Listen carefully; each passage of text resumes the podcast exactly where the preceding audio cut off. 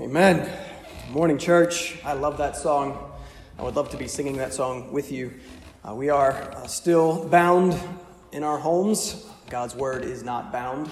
So I'm very thankful that I get to preach to you God's word today. I'm very prayerful and hopeful that God's word would be an encouragement uh, to you today. So if you would, please take out your copies of that word and turn in them to Genesis chapter 17. Back to Abram today, finally renamed Abraham, which means today is also back to covenant.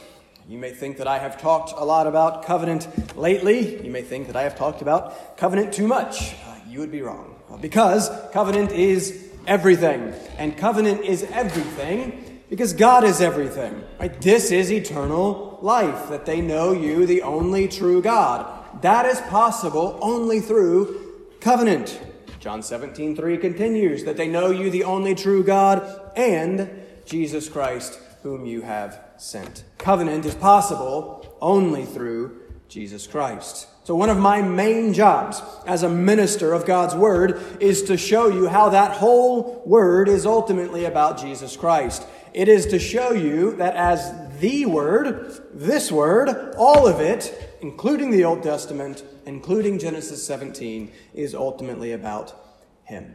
We did a bit of that last week from Genesis 16 as we saw the identity of the angel of the Lord, the messenger of the Lord to be none other than the Word, the Son of God, Christ Himself. Uh, Hagar has seen the messenger uh, who spoke to her, and verse 13 says, So she called the name of the Lord who spoke to her, You, speaking to that messenger, you are a God of seeing. So the Son of God, as the Word of God and image of God, both speaks and shows God. So when you see the angel of the Lord, you're seeing the Son. When you see God and hear God, you're generally seeing and hearing the Son. So truly Jesus was correct then in John 5:46 when he said that Moses, the author of this book, the author of this chapter, wrote about him.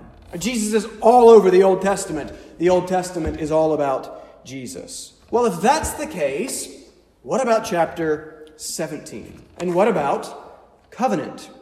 How does covenant relate to Christ? That's what I want to try to answer today. And how does covenant, particularly this covenant, what we call the Abrahamic covenant, how does that relate to us? How does covenant relate to Christians?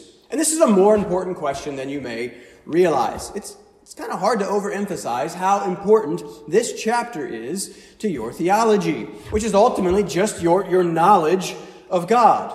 As Charles Spurgeon says, the doctrine of the covenant lies at the root of all true theology. And if that's the case, and we know that if Spurgeon said it, it is, then that makes this chapter all the more important because this is the key chapter of covenant contention. We've already looked at covenant in chapter 12 and then in chapter 15. But I would happily put one of my Presbyterian brothers into this pulpit to preach on Genesis 12 or 15, or literally my actual Presbyterian brother in law in this pulpit to preach on one of those chapters. But I could not, and I would not do that for Genesis 17. For our difference depends almost entirely on Genesis 17. Our difference is not, first, that they baptize babies and we baptize only believers. Our difference is, first, our understanding of Genesis 17 and the Abrahamic covenant. And then out of that, develops our difference uh, in our understanding of baptism. So, this is a really important chapter. I attempted to kind of do the whole thing in one sermon. That was my goal. It just wasn't happening. So, we're going to spend two weeks on this chapter. Next week, we're going to shift and focus more specifically on circumcision and baptism. But today, I want to set the stage for that by focusing on how we are to understand what God is doing here first in this chapter. So, first, this week, we'll focus more on what God is doing, and then we'll shift more to what we are called to do in response. Um, so, covenant this week, circumcision next week, the sign of the covenant. We've talked about covenant in 12, but if you go back and look at chapter 12, you'll notice that there's not one use of the word covenant in chapter 12. We talked about covenant in chapter 15, but if you go back and look, you'll notice that there's only one use of the word covenant in chapter 15. But if you count, as I'm about to read chapter 17, you'll know that there are 13 uses of the word covenant in this chapter. So we don't have to guess about what is this chapter about. This is about covenant. How does it relate to 12 and 15? Well, we'll see as we go. But basically, in chapter 12, the covenant is promised. In chapter 15, the covenant is cut. And then here in chapter 17, we have the covenant confirmed and clarified. And that's going to be important. That's going to be critical to how we understand covenant, which means that we have also to then consider the second most used word in this passage 13 uses of covenant, 10 uses of the word circumcise. What? How do those things relate together? And how does circumcision relate to Christians? How does it relate to baptism? These are all wonderful questions that we're going to tackle next week. First, covenant. What does all this have to do with you? Why do you need this? Why should you listen today to a probably long sermon on covenant? Well, it's because you were created for a relationship with God Himself. You will find satisfaction, peace, rest for your soul, uh, not in the ending of the state's pause, not in an improvement of your circumstances, not in the raise, not in the vacation, not in whatever that thing that you want is. You will find satisfaction, peace, and rest only in relationship with God Himself. And covenant is the only way that you can be in relationship with God Himself. How does perfectly holy God relate to pathetically sinful man? How can you, in all of your sin, find rest and be right with Him? Covenant. And this is one of the most important covenant chapters in all of Scripture. Now, the second of Thomas Watson's difficult things, I've been mentioning this. He always finds it difficult to do two things. The second is to make the godly joyful. And I agree with him. Joy is found only in relationship with the Lord. Relationship with the Lord is only found through covenant.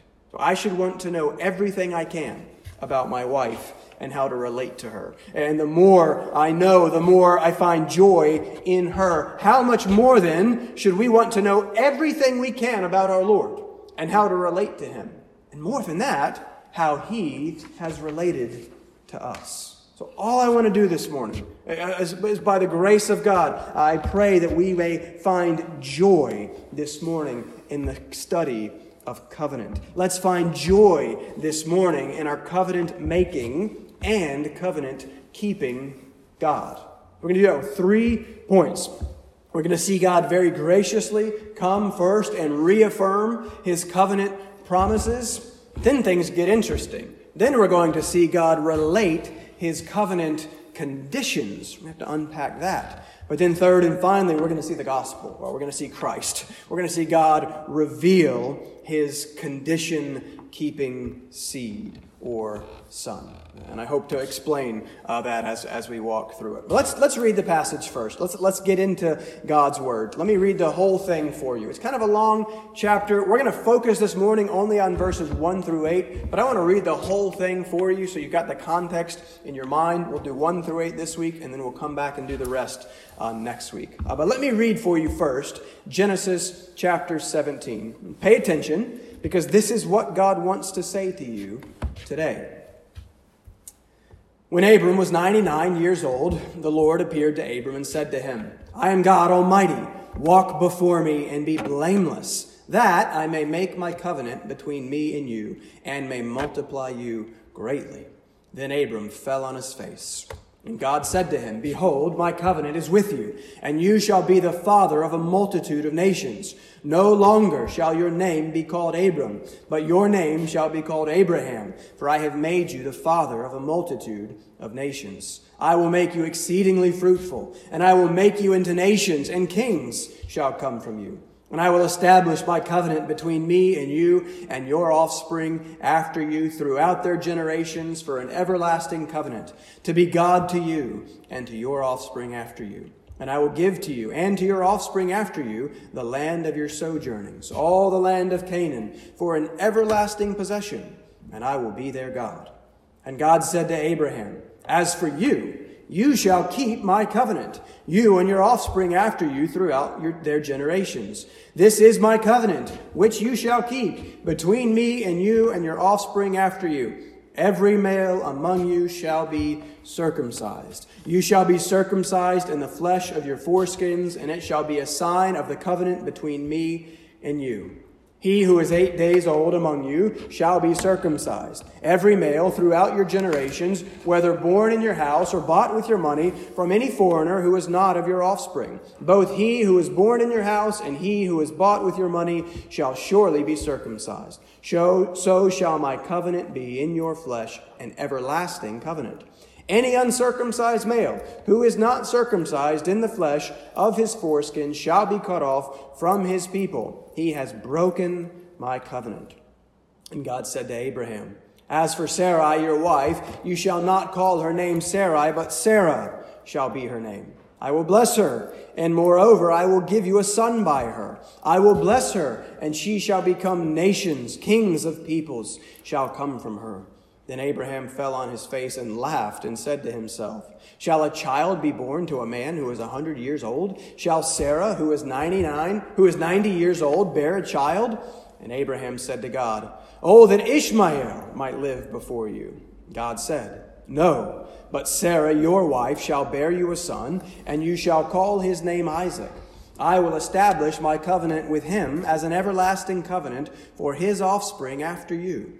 As for Ishmael, I have heard you. Behold, I have blessed him, and will make him fruitful and multiply him greatly.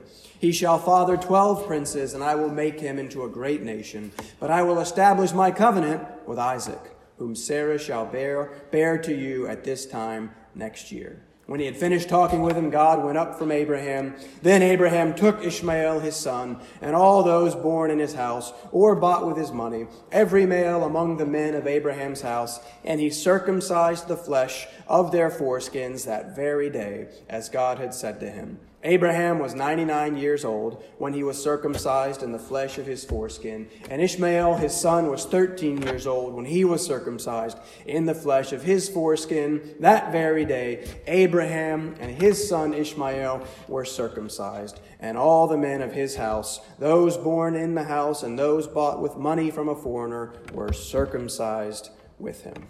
If you would bow with me, uh, let's, let's begin first uh, with, with a word of prayer. Father, we are thankful for your word. We are thankful for the blessing of this technology uh, that we have been uh, given, uh, where we are able to meet virtually and, and still um, sit under the preaching of your word. And, and so I ask uh, now that your spirit would work uh, through your word. I pray that you would move and, and set me aside. I pray that your word would be clear. I pray that you would be clear, and that you would display to us your glory and, and your beauty and, and your grace. And I pray that you would help us to understand uh, what it is that you are showing us about yourself and about your Son in this passage.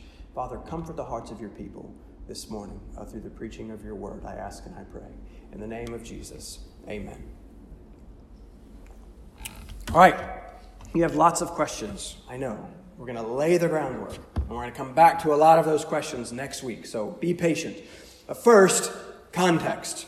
Remembering 16 is going to be important to understanding 17. First, compare the last verse of 16 to the first verse of 17. 16, Abram was 86 years old. 17, Abram was 99 years old. Don't breeze over that. Uh, Abram sure didn't breeze over that. We have a tendency to read through these stories quickly and then automatically assume that one must come right after the other. That's not often the case. 13 years. That couple of millimeters of white space in your Bible between 16 and 17 represents 13 years. That's a long time. Think back to 2007. Can you even remember where you were and what you were doing in 2007? I barely can, and I'm not too sad about that because there's not a whole lot that I would like to remember. Not only did I not have any of my four daughters, uh, but I was still almost a year away from even meeting Melissa. I was working a scrub job for the UNC football team. I hadn't even decided yet to go to seminary, and ironically, in light of the passage before us, I was still a member of a wonderful church in Chapel Hill, North Carolina, Christ Community Church, a Presbyterian church. It's funny. We'll talk about that next week. 13 years is a long time. Where were you 13 years ago? That's how long it's been since we left Abram last week. And we're told nothing about those 13 years. So we need to be careful speculating. We can't say for sure. Anything would literally be an argument from silence. But the text itself is drawing our attention to the time gap. We don't have anywhere else in this story where we get something like Abraham was 86. Very next verse, Abraham was 99. So again, somewhat speculating here. It seems like things haven't been that great in the interim. And I think one of the clearest indicators of this is verse 18, when God has given all these gracious promises, and Abram's response is still, Oh, that Ishmael might live before you. Remember what has happened last week. Sin happened. Unbelief happened. Abram follows his wife's lead. He listens to the voice of Sarai, who took her servant and gave her to him. God has promised Abram a seed. At that point, it had been 10 years no seed. So they decided to take action. They decided to bring about God's good ends by their own sinful means. And so Abram sleeps with a woman who was not his wife. He commits adultery. He sins. But guess what? It works, right? I mean, he gets a son, or at least it seems like maybe they think that it has worked. Well, listen to Calvin on this verse. Uh, Calvin's he's talking about how we've got to be careful speculating similarly. But he says, let us it, let it suffice to accept what is certain, what's clear.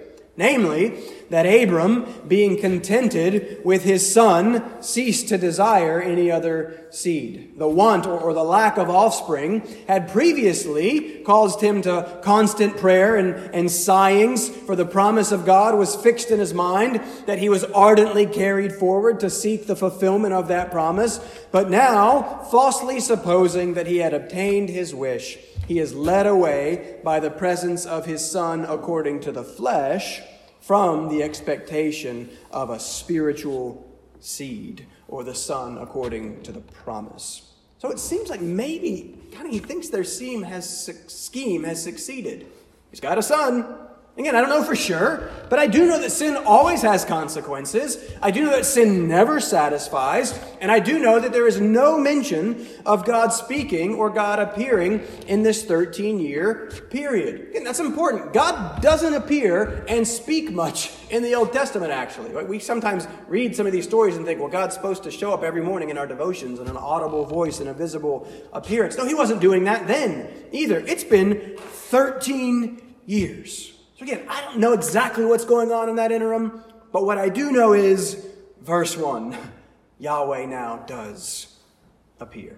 And again, we can't get into it again, but remember what we talked about last week. When we see God appearing, when we see some sort of image of the invisible God, we're generally to understand that as the Son, the Word, the one who speaks and shows God. And so God comes and appears. Notice that it's Lord there in the all caps, first part of the verse. That's Yahweh. That's his covenant name. So in this covenant passage, here's the covenant making God. And he reveals more about himself, saying, I am El Shaddai. You see that translated as God Almighty. We're actually not entirely sure what this word means or where it comes from. It, it's regularly connected in Genesis to the promise of posterity, as it is here. So it has something to do with God's power and his power to provide, or his power to promise and then keep that promise. Because that's what he's doing here. He is speaking and he is promising. He is reaffirming his promises to Abram. And consider first how comforting that would have been to Abram after the events of the previous chapter. Again, we can't get into his head. We don't know. But was there a 13 year period of silence? Is Abram delighting in the success of his scheme for a son? Or is he aware of his sin and his failure, wondering, uh, have I messed everything up? Where is God? What's going on? Remember that chapter 16 is structured after chapter 3. Chapter 16 is the fall of Abram and Sarai. But what did God do immediately after the fall of Adam and Eve in chapter 3? He came, he appeared, and he spoke. Yes, there was judgment. Um, I think we saw that judgment in the previous uh, chapter when he uh, God was speaking to Hagar. But there was also grace. There was a word of promise. And that's what we see here. Abram and Sarah have fallen in chapter 16. Here God comes into their situation, into their sin, and he speaks grace, a word of promise. Because this is, this is what our God is like. Where sin increased, grace abounded all the more. The girls and I are having a scripture memory race. Uh, their brains are younger and better than mine, um, but I'm more focused than they are, and I'm a harder worker than them. Uh, yes, I'm using rewards to motivate scripture memory. Um, if they beat me, because it's a race, they're not going to beat me. Um, so then I'll make them memorize some more, and I'll bless them with the reward anyways. The secret's out. Maybe that's bad parenting, I don't know. But they're learning scripture, and we're doing Romans 5. And I was struck uh, Thursday and Friday this week by how we're spoken of in Romans 5, uh, just in verses 6 through 8. And this is important.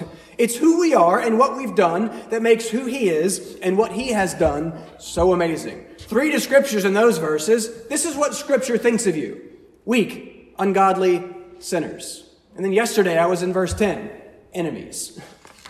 That's who you are in and of yourself. That is your nature. That is your spiritual condition. Apart from Christ, you are nothing but a weak, ungodly enemy sinner.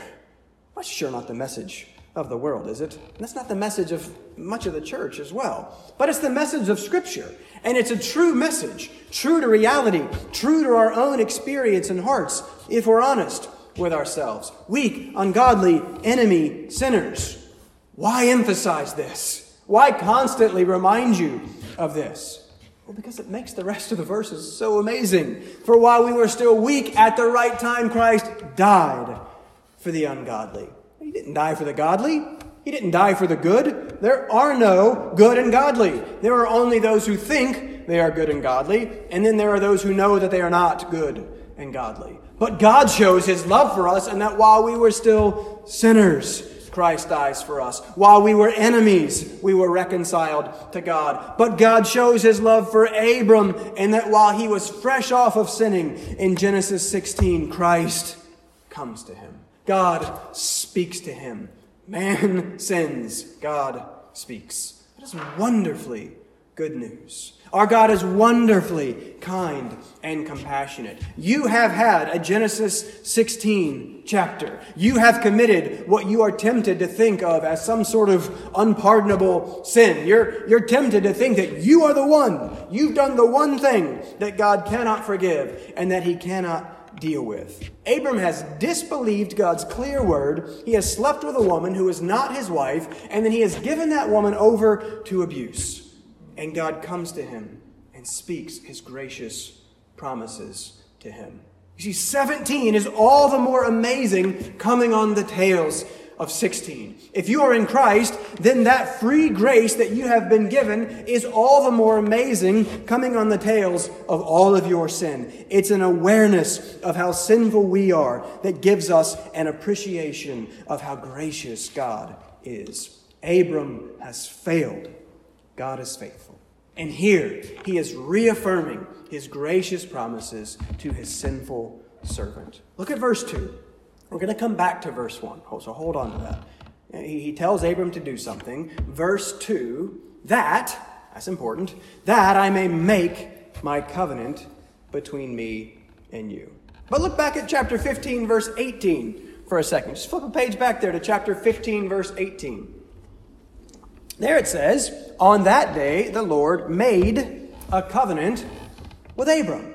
Okay, what's, what's going on here? Is this a second different covenant. Well, some people try to argue that it is, but I don't, I don't think so. Uh, that make and that made are two different Hebrew words. We saw months ago that made in chapter 15 is actually the word cut. You cut a covenant. The word make in our chapter is a word used over 2,000 times in the Old Testament that can be translated a wide variety of ways. They're different words, but this one means to simply to give or to put or to set in place. Uh, the New American Standard probably gets the closest to the idea, translating our verse as I will establish my covenant with you. So, as I said at the beginning, chapter 12 is the covenant promised. 15 is the covenant cut or initiated or instituted. 17 here is the covenant established, reaffirmed, and clarified. The promises are the same. I will multiply you greatly. Remember, three main parts of the promise blessing, seed, land. The main idea, chapter 12, verse 2 I will bless you and make your name great so that you will be a blessing. How? How is God going to bless Abram? How is he going to make this one man with no children a blessing to all the families of the earth? Well, we later then saw it uh, more clearly in chapter 15, verse 1, where God again comes to Abram and says, I am your shield, your very great reward. Remember, we've got to keep this in mind. Uh, we get all we get the blessings wrong. We get so caught up in the land of the Middle East or all these things. Listen, the, the blessing is God Himself.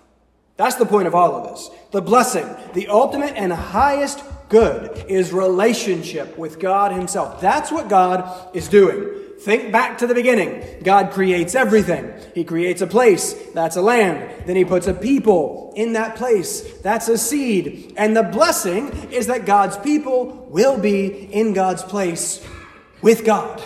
His presence with his people is the point. He is the point of all of this. We separated ourselves from Him with our sin. Instead of blessed, we chose cursed. The wages of sin is death. God is life. Separation from God then is death. That's the problem God is seeking to solve. All of this covenant stuff can get complicated. We can get covenant confused. But this is what these promises are all about. How can God restore the relationship? How can he bring his sinful people back into his perfect place to be in his holy presence? Covenant is how. Promises blessing God with his people. But what about the sin? How can he do that? There's sin. He's holy. It's the seed. The seed is the answer. Everything is about the seed. The seed is the story. If the promise is ultimately relationship restored, God present with his people, then this seed is the path to the promise. The seed is the promise. It's how God is going to rescue and restore his people. We looked at Genesis 3:15 last week. Now remember the, the promised one to come and solve the Satan, sin, and death problem. That's what God has been promising Abram. Through you, the seed who will save will come. That's the blessing. That's how God's people can be restored to God's presence. It's all about this seed, this son. And so he's made that promise in Genesis 3:15, he's made it in chapter 12, he's made it in chapter 15, and he's reaffirming that same promise here. And look, look at verse 3. Look at Abram's response. I love this. Then Abram fell on his face. It doesn't tell us why, but I think I think we know why. This is worship. Worship is the proper response to God's revelation. Abram has just sinned greatly. Has there been silence? I don't know. But whatever happened in the interim, God has now come. He has appeared. He has revealed himself uh, as God Almighty, but also as Yahweh, as covenant Lord. And he has once again, in response to sin, he has reaffirmed his good and gracious promises. And Abram is undone. He, he's overwhelmed. Have you ever been overwhelmed by God's relentless pursuing grace in spite of your relentless fleeing sin? And God keeps going. Look at verse 4. Look All the good news here in these passages. Verse 4 Behold, my covenant is with you. Oh, that's wonderful news to Abram. You, sinful Abram, you, unfaithful, sleeping with Hagar Abram, you shall be the father of a multitude of nations. Right? So there's the seed again. Verse 5 Finally, verse 5 No longer shall your name be called Abram, meaning exalted father, but your name shall be Abraham, meaning father of a multitude, for I have made you the father of a multitude of nations. See, so there's the seed again.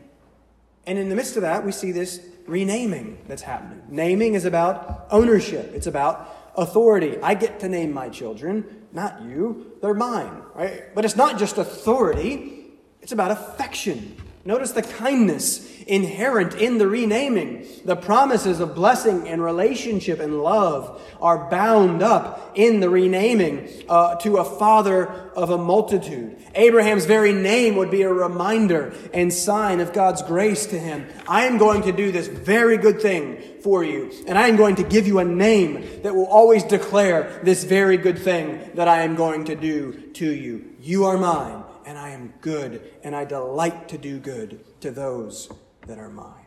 And so he gives him this name. We're going to get to circumcision as the sign. Don't miss the name as a sign as well of God's promises. And then look at verse 6 I will make you exceedingly fruitful, and I will make you into nations, and kings shall come from you. Again, that's the seed again. Again, this, this seed thing seems to be really important. Uh, uh, verse 2, verse 4, verse 5, verse 6 all about the seed. But notice, we've got something new there in verse 6. God's confirming and he's clarifying. We haven't yet seen this. Here's an expansion and explanation of the seed promise. Kings are included in this. That's interesting. That's important. He's going to say that to Sarah again next week, so we'll, we'll come back to that. Look at verse 7, and this is very important. And I will establish my covenant between me and you and your offspring, there's the seed, after you throughout their generations for a, don't miss this word, for an everlasting covenant. To be God, covenant about relationship, to be God to you and to your offspring, that seed again, after you. And if you look at verse 8, you'll see the, uh, the promise of the land is reaffirmed as well. Again, don't miss that uh, God says that he will not only give the land to Abram's seed, but also to Abram himself. Also interesting because Abram never possessed that physical land. Uh, keep that in mind for next week. So, all the promises here that we've seen are being graciously reaffirmed by the covenant making God.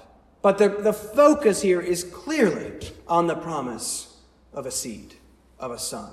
And notice the subject, the ap- actor of most of these verses. I will make, I will make, I will establish, I will give. The God of grace is declaring what he will do for Abraham. And we have to start there. But we cannot end there because that's not the whole story. The promises have been reaffirmed. Point number two. What's Abraham's role in all of this. But anything.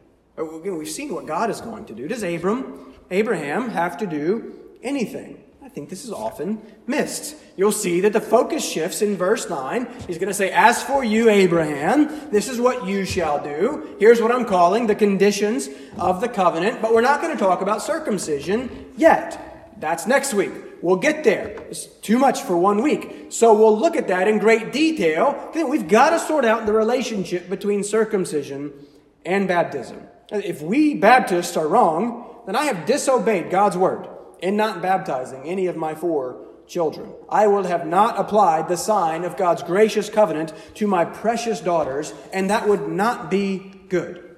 But if we're right, well, then a lot of people that we love and care for have applied, God's covenant sign illegitimately to children that they should have not applied it to, and then they won't properly apply it to them later because they think it's already been applied to them. You see, the, this matters. This isn't a first order issue. This is not a question of salvation. Our Presbyterian friends are our brothers and sisters in Christ, and I'm very thankful for them. My shelves are generally lined with theology of Presbyterians. Um, so, again, not complaining about that. But this is an important question, and, and it matters. So, again, so next week we're going to come and I'm going to try to convince you how important that is as we work through verses 9 through 14. But for now, I actually want to go back to verse 1. We skipped a pretty important part. God graciously appears, He graciously speaks, he has said something, followed in verse 2 with a that I may make my covenant between me and you. Well, what is that, that doing there? What comes before that? Some imperatives, some commands. Abram, you do this thing, walk before me, and be blameless. That, or simply and in the King James, implication, you do this, and then, verse 2, I will make my covenant with you. That's interesting.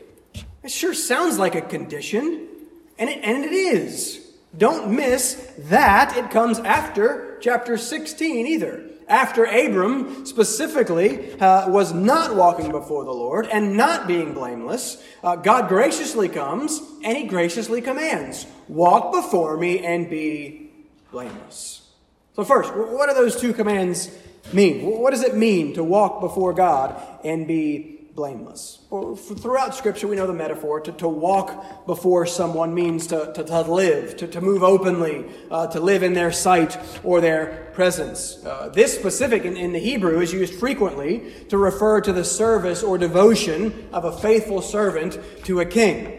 Blameless simply means whole or complete or sound. Literally, it means complete or finished without lack or fault or error. It's used frequently in Exodus and Leviticus to refer to the sacrificial animals that have to be without defect or blemish or perfect, that is. This simply it's a call to obedience. It's a call to a life of holiness and righteousness lived before the holy and righteous God.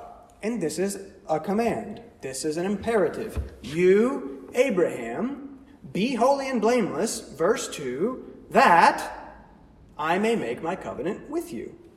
It's a condition.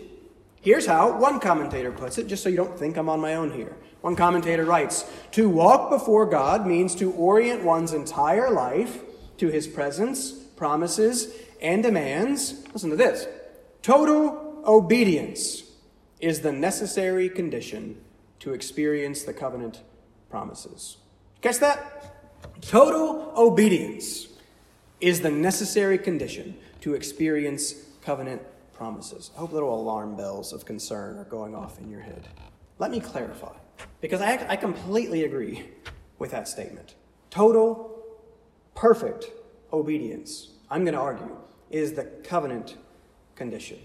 Which means, just to be clear, that to be part of the covenant, to be included in the covenant, which is all about uh, being in relationship with God, there must be perfect obedience. We're going to get into this with a lot more detail next week when we look at what circumcision actually is and what it is supposed to be a sign of. But circumcision, verse 10, is simply the sign and summary of this, verse 1 total obedience. So, track with me here. To be saved, you have to be in relationship with God. He is life. So obviously. To be in relationship with God, you have to be in covenant with God. Covenant is the only way that God relates to uh, his creation. And if I'm correct, if there are truly conditions to the covenant, and if this is the condition to be in covenant with God, there has to be total obedience. If there's not, if there is not blamelessness, then you are not and you cannot be in covenant. And thus, you are not and you cannot be in relationship with God, and thus you are not and you cannot be saved. Obedience is the condition of the covenant. You must be perfect to be in relationship with the perfect God.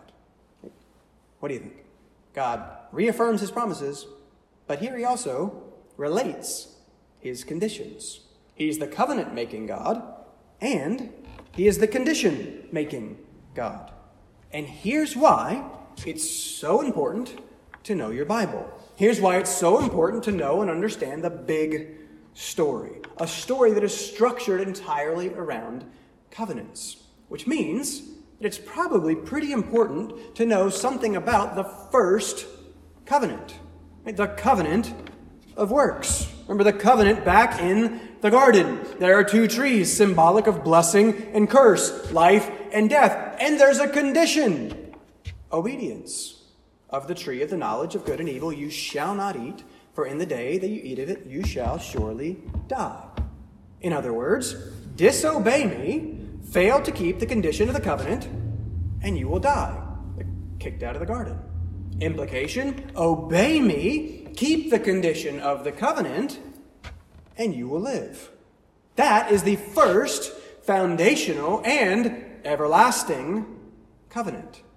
See, God the Creator enters into covenant relationship with man, the creature. God the Creator, perfect in righteousness, demands that man, the creature, be perfect in righteousness to be in relationship with Him. You must be righteous to be in relationship with a righteous God. And that has always been the case. That has always been the condition. That does not and that cannot change. That condition of the first covenant is the exact same condition of this covenant with Abraham, as well as the covenant with Moses, as well as the covenant with David, as well as the new covenant. Uh, John O. Peter, for my birthday, gave me a wonderful book uh, on just Reformed Baptist covenant theology, and I'm reading through it this week, John Owen, in arguably the greatest exposition of the differences between the Old and New Covenant, uh, John Owen, one of the smartest men who has ever lived, on Hebrews 8, writes this I do not say that the covenant of grace is absolutely without conditions. The covenant of grace has conditions, according to John Owen himself. The condition now and then is righteousness. But Adam and Eve sinned. Abraham sinned. Moses sinned. David sinned. You sinned. None is righteous. No, not one. There are conditions to the covenant. And unless those conditions are met, there can be no covenant. There can be no relationship. There can be no life. There's only death and hell. And that's why, back to Genesis 3:15, in our response to our failure in that first and foundational and everlasting covenant, God then comes in and makes his first and foundational and everlasting promise a seed. Point number three. I'll be brief. God has related his covenant condition, using that word on purpose, because God has related to us the conditions for being in relationship with him. And it's righteousness, covenant of works. Obey me. We failed. Covenant broken. Covenant ruined. But God comes and God promises a seed. See, we're looking bigger picture here as God is revealing to us his condition keeping seed. And as we've seen, this is, this, he, this is what the story is about. God comes to Abram in 12, 15, and again here in 17, and he promises him a seed. And notice that he connects it to this expectation and this condition of obedience and blamelessness. So, what's the connection? And why, again, why is this seed so important? And how can the seed bring the blessing of restored relationship with God? How can the seed be the path back to the presence of God? Because the seed comes specifically to keep the conditions of the covenant.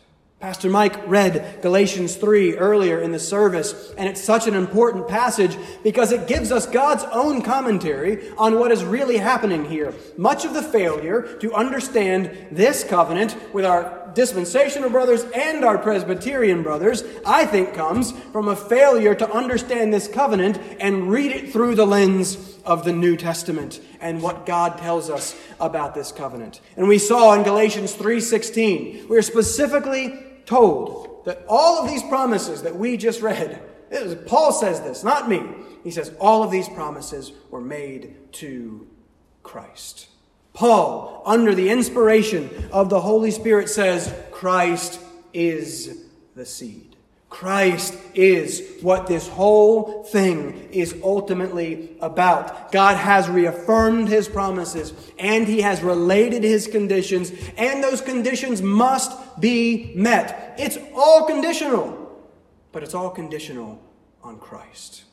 You see, the good news of the gospel is not that there are no conditions. The good news of the gospel is not that there was this conditional covenant of works. Hey, you know, no big deal. Don't worry about that. Uh, now there's this unconditional covenant of grace. No, that cheapens the whole thing. I'm tired of hearing people talk about unconditional covenants. It's simply not true. All of them have conditions. Again, safe for the covenant with Noah. That's a whole separate thing. Um, but when we lazily call these covenants unconditional, we actually rob God of his glory. Because what's happening here is so much better than unconditional. They're very much conditional, and the condition is intense. It's perfection. It's obey me and live. Walk before me and be blameless. And it is a condition that is impossible for us to meet. But the answer then is not that the condition doesn't matter and the condition goes away, so don't worry about it. No, the condition is still very much there. You must be perfect. And it is precisely that fact that makes the meeting of that condition so much more glorious. You see, all the covenants are conditional. But for God's people, they're all certain. Because the good news of the gospel is not that it's all unconditional now, but that it's conditional and that God Himself meets the conditions for us and in us and through us. You see, with man, this whole thing is impossible, but not with God, for all things are possible with God. The beauty of the gospel is that our God is both the condition making God and the condition meeting God. There are conditions always, and you fail to meet them always. But the good news of the gospel is that God meets the conditions for us. You see, his covenant will be kept. His conditions will be met. He will be our God, and we will be his people. How? The seed, the Son, Jesus Christ. You see, there's this tension that runs through the whole story. Uh, God tells Abraham here what he's going to do for him, but then he tells Abraham what he must do. He keeps calling this an everlasting covenant, but then in verse 14, it's clear that the covenant can be broken. God keeps making all of these amazing promises and keeps demanding all of these amazing conditions, and man keeps amazingly failing. Abraham has just sinned greatly, and he will again, and we'll see this throughout the whole Old Testament. You must be righteous, but it's just sin and failure again and again and again. And then the Old Testament ends with no resolution. Why? Well, it's to force us to see that there is no hope in man, that there is no hope in ourselves. And in so doing, it's supposed to then force us to look elsewhere in our hopelessness and despair. It's to force us in our sin and our pride to finally look to Him as our good and gracious condition meeting God. The tension that runs through this whole story and the whole Old Testament is resolved only by Christ, who is both the faithful God who has taken on flesh to also be the faithful man to live a perfect life of righteousness in our place and to die a substitutionary death of payment in our place. Christ, who is both God, who makes the conditions, then becomes man to come and keep those conditions. You see, it's the very conditionality of the covenant that makes its certainty so much more beautiful and gracious and desirable.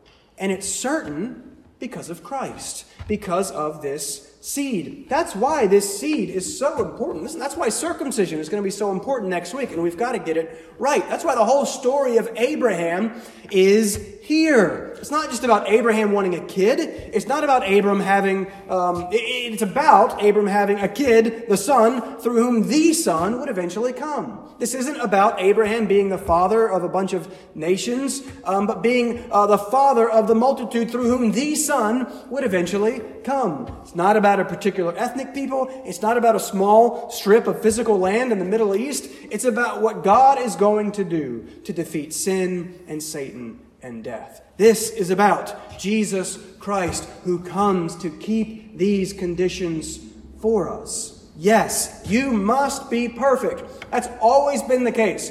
Nothing has changed. You must be righteous to be right with and in relationship with the righteous God. The good news of the gospel is that you can be counted righteous. You can be right with God. Again, let me be clear. Not because of anything that you do, but entirely because of what Christ has done for you as the seed, as your substitute, as your representative righteousness. Romans 3:22 the righteousness of God through faith in Jesus Christ uh, for all who believe. You have to be righteous. The conditions have to be kept.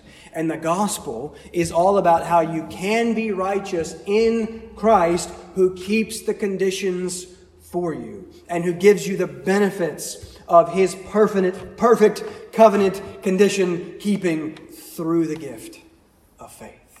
And so the call is not, hey, you be perfect. The call is, hey, believe in and trust on the one who came to be perfect for you, and then who counts you perfect and counts you righteous when you are in him. Jesus is the seed, and the seed is what Genesis 17 is all about. He's the seed, as we saw in Galatians 3:16. But listen to verse 28 that we didn't get to read. It says, If you are Christ's, then you are Abraham's offspring seed, heirs according to the promise. See, that's what this promise is all about. It's about God bringing his people back to him. And it's all conditional. But for those who are his, for those whom he has chosen and called, it is absolutely certain because he who calls you is faithful. He will surely do it. You see, God makes the conditions. Christ the seed meets the conditions. For we, the seeds, and we receive the reward relationship, restoration to the presence of God. That's the blessing that is being promised to Abraham. And that's what's being, uh, that's what's being pointed forward to in this call for him to be blameless and to walk before the Lord. He's not going to do that perfectly. Uh, uh, circumcision is supposed to represent this perfect righteousness. He's going to fail to keep that perfectly, but it points us forward to the seed who is going to come and do all of these things perfectly for us. The point of the seed is what is promised uh, to Abram, and the point of the seed is the blessing of God with his people. So this is all this chapter, which we're going to go. We'll get into the details. We'll talk about circumcision. We'll talk about baptism. We'll do all that next week. But I want you to see first that Genesis 17 is all about this conditional but certain covenant uh, for those who are His. I will be your God, and you will be my people. But you have to be righteous to be in relationship with the righteous God. Well, praise God then for the provision of Christ as our righteous substitute who meets those conditions we utterly failed to meet for us. And in so doing, who makes us alive and who redeems us and who restores us to God. See, the whole story uh, from beginning to end is about Him and what He is going to do to rescue His people, to rescue you. And you see how much better it is that it's not, hey, it doesn't really matter. God forgives you, God loves you anyways. No, it does matter. You have to be perfect. Look at what you've done, and look at what Christ does for you to pay for all that and to forgive you and to reclaim you. Right? That is how uh, Christians can become joyful. It's about knowing the relationship and knowing the cost of what Christ has done to purchase and make that relationship possible. God is such a gracious and kind God that your Genesis 16 does not disqualify you from what he comes and promises to do for you in Christ in Genesis 17. So rest and rejoice and find great gladness and joy in our uh, Savior Jesus Christ, who has come and met all the conditions for us so that we can be right with God and righteous in Him. If you would bow with me, let me, let me close this time uh, with a word of prayer. Father, we thank you for your word. Father, I thank you that your word is clear. Uh, Father, forgive us for how easy it is for us to cloud that which is clear. Father, I pray that I would not cloud that which is clear. I pray that we would see your grace. I pray that we would both see your perfect holiness and your perfect righteous standard that you will not and that you cannot relax, and that we would see your mercy and your grace and your compassion to send us your Son to meet that perfect righteous standard for us. Father, I thank you that we can be considered and counted righteous, that we can stand before you, that I can be right with you, not because I'm righteous, not because I've kept the conditions, um, but because by your grace, through the gift of faith, I am in your Son, Jesus Christ. Father, give us great comfort and hope in the gospel. Father, as we are still stuck in our homes for who knows how long, as we're facing frustration, as we're fighting against dissatisfaction and discontentment and grumbling and sin of, of various kinds, Father, show us the glorious good news that you make covenant with your people, that you enter into relationship with us, and you do that at great cost to your Son, Jesus Christ. And so I pray that we would be identified with and we would be defined by the fact that we are now right with you, that we didn't deserve it at all. And I pray that that would make us happy and glad and joyful and content because nothing can touch that. And all is right if, if that is right. And so, Father, I simply ask that you would use your word now to encourage the hearts of your people. And I ask this in the name of Jesus. Amen.